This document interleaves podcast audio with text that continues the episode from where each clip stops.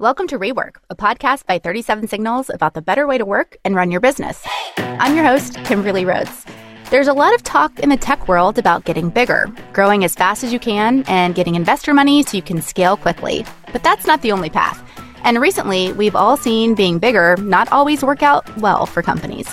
I'm joined by 37 Signals co founders Jason Fried and David Heinemeier Hansson, who've talked a lot about this tech culture of bigger is better. Instead, they invite small businesses to think differently and recently wrote about it in an open letter titled Come Small, Come All.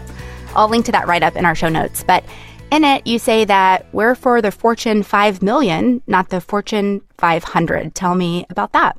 Yeah, so this idea of the Fortune 5 million is sort of an old idea that, that we, I, gosh, I don't even know where this came from. Maybe rework. Maybe it was in there first or perhaps even before that.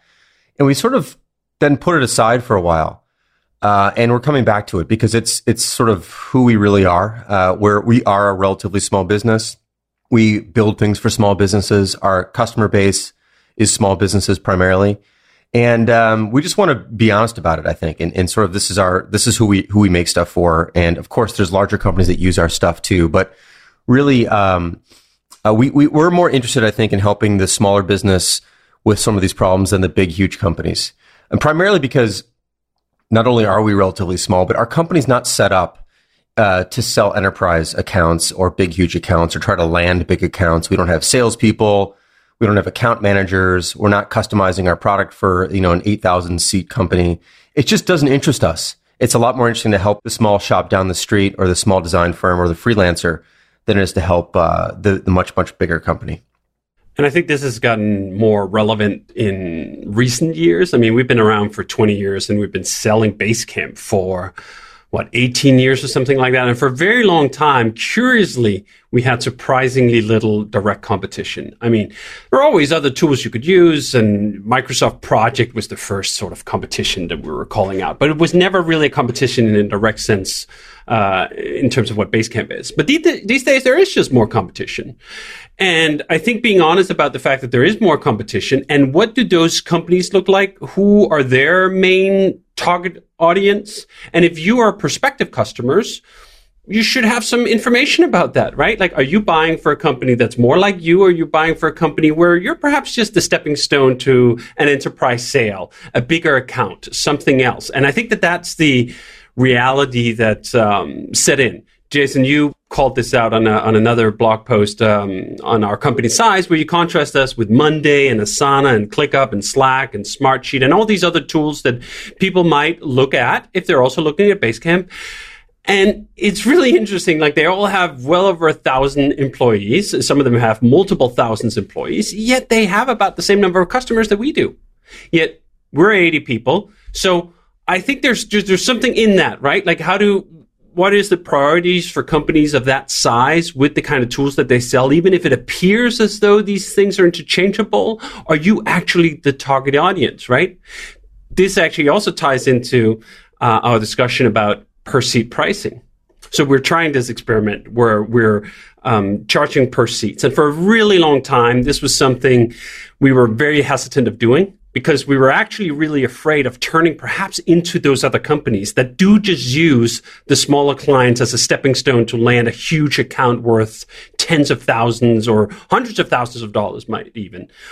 But I think seeing the reality of the market, the fact that at 80 people with no salespeople, no enterprise setup, no long sales cycles, no none of that. You just, you don't land those accounts. It just doesn't happen. We're not at a risk of getting taken over by a handful of super accounts. We have the same number of customers as these other competitors I just mentioned, but in, in most cases, the, the customers we have are just smaller. And that's exactly how it should be, right? And that there should be this meeting that if you're a huge company, if you have 10,000 employees, I can totally see why you want the whole purchase order flow, invoicing, talking about discount, having a sales cycle that's months long. You need like another behemoth to transact with. If you're a small company of five people, 10 people, 40 people, 80 people, is that your world? No, it's not your world. Yeah, it's like we're the more appropriate dance partner, basically. like you want to find the right dance partner, you know, in a sense. I think the other thing is, and this sort of David alluded to this when it comes to pricing, is that we um, when we changed our prices seven, six, seven years ago, something went to went to one fixed price, ninety nine bucks a month, and with that, we end up losing, um, I think, touch with a lot of our really small customers, and we just sort of lost that market actually, and it's our market. And so this is a, an attempt to get back to that and, and really remember, you know, who we're building this stuff for and who, who the right customers for us are. And it's much smaller businesses or small teams inside larger companies as well. But uh, the idea of a relatively small team is sort of right our bread and butter. David, you kind of referenced something to this in the episode about leaving the cloud. And you were saying, like, we want to do business with people who are like us. Yes. And this is the same principle brought forward that when we deal with large companies, and we've had a couple of opportunities over the years, there's a really funny anecdote here. Campfire, the chat tool that we ran from 2005, the Slack that was 10 years before Slack, um, ended up with this super large customer, which, uh, timely as it is in the news these days, was Twitter. So Twitter was using Campfire at some point. This is quite a few years ago, but they had like 5,000 people on the software. In fact, I guess they're twice as large as they are right now. They were using Campfire to run essentially Slack, and they were just finding there were some things that weren't working well. Yeah, they weren't working well because we hadn't built Campfire for company of 5,000 people. Um, and we kind of just discovered that they were using half of all the resources we had on that platform because we'd already long since discontinued selling the platform, but Twitter was still using it. And it was really awkward. It was really awkward. We were not set up to have that kind of customer, to have a customer with 10,000 users on our system. And in fact, I remember when we then went in like, oh, geez, they're, they're paying us, I think like $50 a month or something ridiculous, right? Like they're running Twitter on Campfire um, with 5,000 people or thousands of people at least, and they're paying us $50 a month, and they're using server resources alone, just costs alone for way, way, way more than that. And we are like, you know what? We should give them some like ridiculous number to make them go away. And we're like, all right, um, write them up here. Hey, Twitter, you, you just, it doesn't, it's not working. You got to pay us $5,000 a month or something. And, and I was thinking in my head, like, that's going to scare them off really quick. And they were like, oh, okay, yeah, yeah, let's do that. All right, 5,000. And now I'm like, shit, they took the offer. That was not what was intended at all. And now we had them for like months on end. And I felt just from that one enterprise sale, which actually in terms of enterprise sales wasn't even that big, right? That was a $60,000 a year account, which many of these companies will sell hundreds of thousands of dollars a year accounts. But for us, the largest corporate account, enterprise account we've ever had by a huge margin. And I instantly felt the pull that like, do you know what? If they're writing in about an issue, I gotta respond. Like they gotta get customers, they gotta get a key account management from either me or Jason because they're in this huge account now. And like, this is not who we want to be. I wish that Twitter would leave, which of course eventually they did. They moved to Slack and I'm sure then upped their bill like four times. And probably when there were seven and a half thousand people, I can imagine them paying a $200,000 or $400,000 a year bill to Slack. And we were like, whoo, got out of that.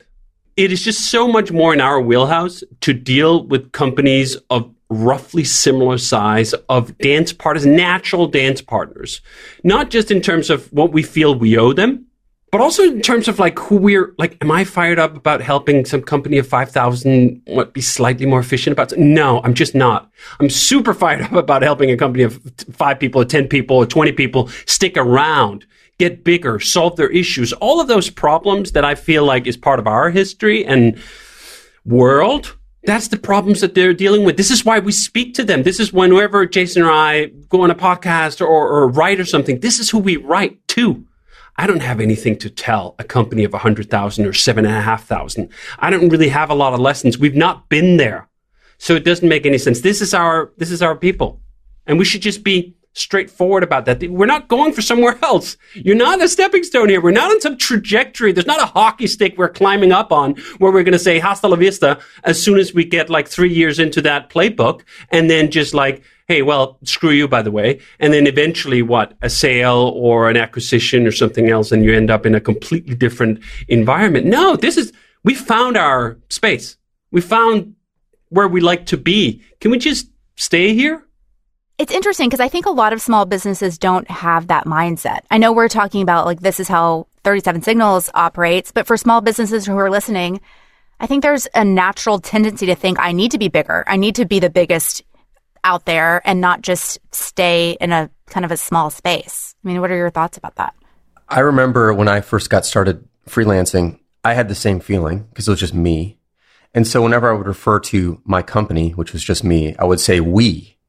We are this. We are that. We provide this service when it was just me. So I, I, I understand the fundamental, you know, feelings of, of not feeling like you're tiny or alone. And, and it's, it's usually the sense of size that makes you feel like you can't compete or someone won't hire you.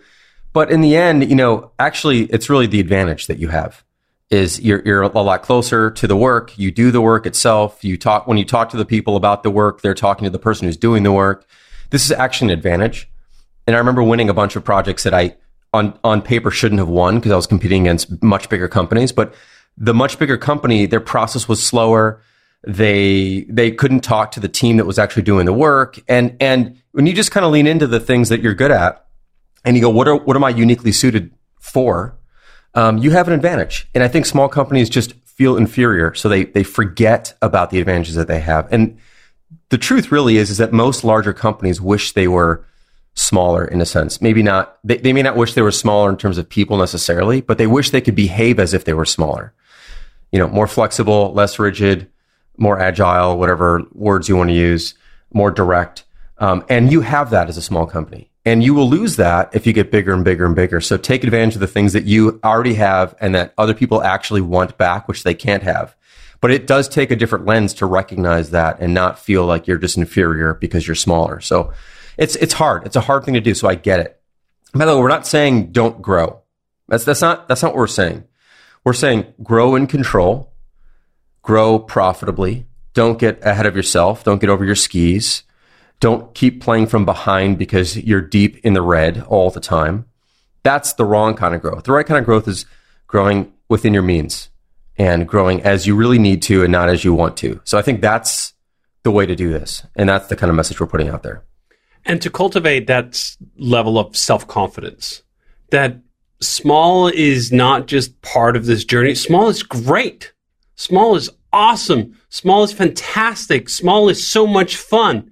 Now, there's a unique set of challenges with it too, but I find at least when I talk to a lot of entrepreneurs who've taken a company from small to large, eh, they're full of very fond memories, if not hopes and dreams of one day being able to go back to that small company because that's really just this magic face. And oftentimes you don't realize it until it's gone. So we are very much not just talking about what you can do, but the fact that you should feel something about that. You should feel like this is a wonderful opportunity and you play to your strengths. You don't pretend to be huge. You act as you're small, that you have this direct connection.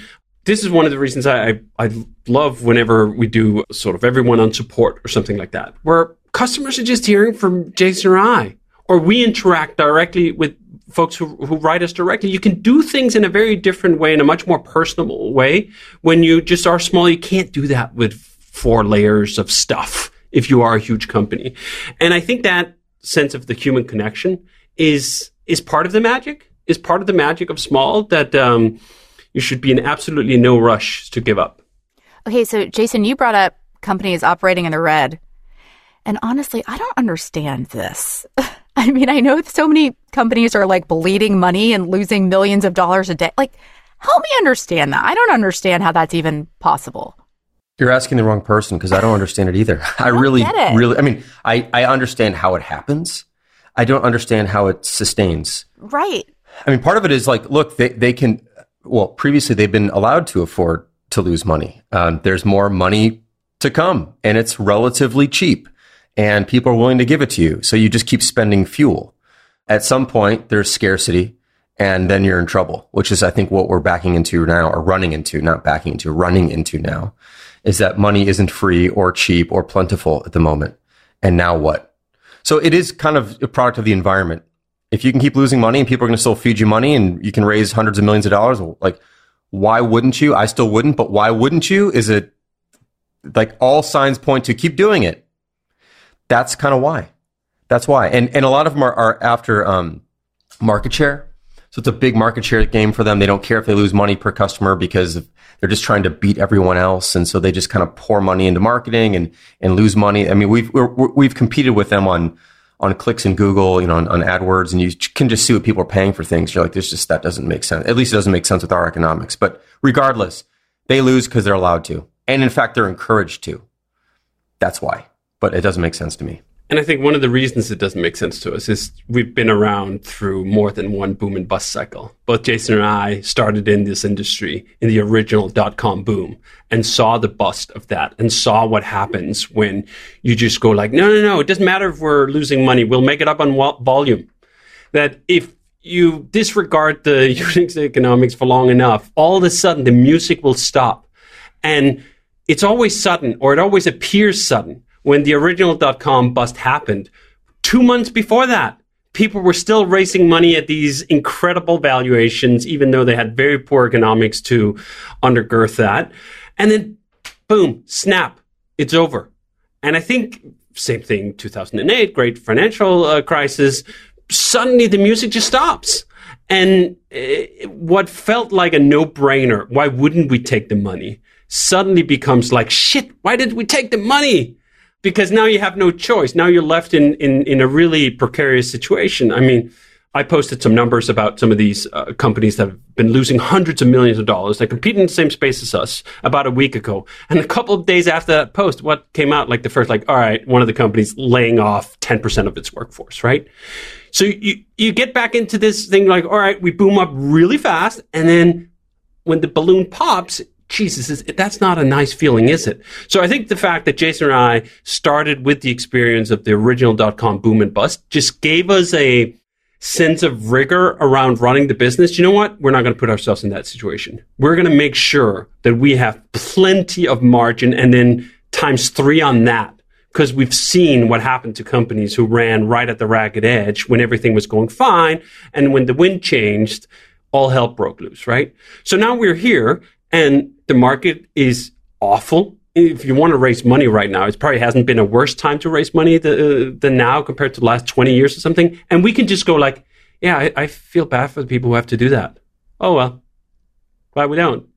And again, that, that's a perspective you can take at the kind of business level. But if you look at the human level, the people, for example, who have to be laid off, like, fuck, Jesus, terrible like thousands of people, hundreds of thousands of people before all this is over will have been laid off in part because of this rapid expansion that just wasn't sustainable in any way, shape, or form. And this is why, I mean, when we've been singing these songs for two decades, um, they seem out of tune when things are just going gangbusters, right?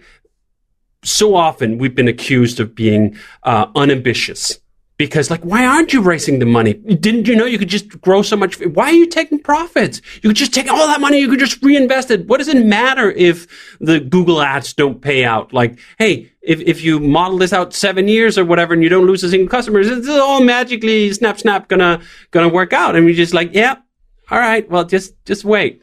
And it it looks silly and it sounds silly when everything is just going nuts. Like in uh, if you were in like 2005 and you were in uh, in real estate and you were going like, yeah, I, I don't think this is going to last. You look like an idiot for 2005. You look like an idiot in 2006. And then all of a sudden you look like a damn oracle in 2007 or 2000 or whenever the pop came, right? And you were saying the same thing. You were saying the same thing. And this is one of the things that's so curious about the current moment is that Jason and I have literally been saying the same thing for 20 years on these topics about how to grow a business in a sustainable way, about embracing small and so forth. And for periods of the maximum hype, it just it looked outdated. It looked silly. It was like like we were beyond that. Like economic cycles were a thing of the past, or we could just print money until the end of days, and we would never have a, a downturn again. And then like, yeah, all right, well, been there a couple of times. It'll it'll probably come. Don't know when. No one can predict that with certainty, but pretty good odds that eventually it's going to hit. And now it has. The other funny thing about this, I was talking to a friend about this yesterday actually. If someone gave us $20 million, I wouldn't know what to do with it. Um, if someone said, here's an extra 300 employees, I wouldn't know what to do with them. It would make our business worse. Um, and, and, and that's, I think that also happens. Uh, to companies. They have all this, they're flush with money. Well, what do you have to do with that money? You have to spend it. That's what it's there for. And so you spend it on things that you can spend money on, which is hiring people and marketing. Essentially, those are the two things you spend money on. And, uh, that's what you do. And then you've got all sorts of other problems that you now have. You have to manage more people. Um, you're probably going to have to spend more on things that, that don't make sense, but you've got to spend it. And, and it's just, I wouldn't, this is probably a failing of mine as a, as a, as a business leader or something, but I truly wouldn't know what to do with two or three the resources we have today. And I kind of feel like that's where you should be. You should be on the edge of what you're capable of doing and then no more. And that's sort of where we're at. It's almost like a version of the resource curse that both companies and countries can end up in a bad shape if they just have this spigot of money pouring at them that they can't direct in sort of productive ways, that they end up in this dysfunctional state where their habits are attuned to this very specific, peculiar, odd environment where there's just this faucet of money spewing at you. And the moment that faucet is turned off, they're like, oh shit, what do we do now?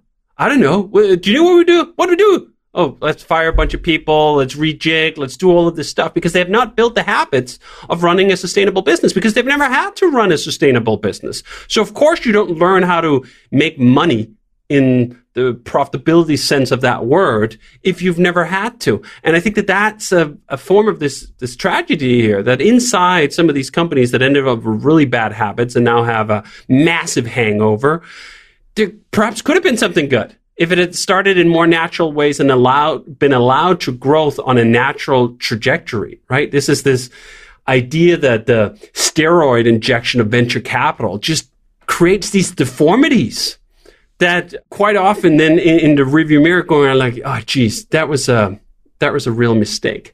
I think the other thing there too is Jason, as you say, like sometimes it can be even hard. Like, how would we even have? What would we do with 300 people? I've seen the reverse. I, someone commented from one of these companies, I don't know, ClickUp or one of the others. Some guy commented on a LinkedIn article when I posted your thing, Jason, and he was like, "Well, this is you just um, you're saying this because like you just don't invest in R and D." And like, "What the fuck are you talking about?" Like at 37 Signals, we've literally created Ruby on Rails, we've created Hotwire, we've created I don't know how many profitable business apps over the years. We've created Hey, we've created all this stuff, right? But it doesn't fit into this model that like, hey, if you're a huge company who have thousands of people and are losing hundreds of millions, you think like that must be what's required to do good work. We're like, that's just not true at all. Small teams do amazing things all the time. In fact, most of the time, most great things are built by small teams. They may eventually grow into be a larger thing, but the nucleus of almost every breakthrough in terms of innovation is not a 200 person committee. It just isn't. That's just not where innovation comes from. It comes from a handful of people who are working diligently together under some form of constraints. That's where the breakthroughs come from. So this idea that you need all of that, that mass, no, it's the opposite. That mass is what absolutely quenches and crushes innovation. You can do a lot of shit. You can cover a lot of quote unquote territory. You can clone a lot of things. You can copy a lot of things. Yeah, maybe. But innovation?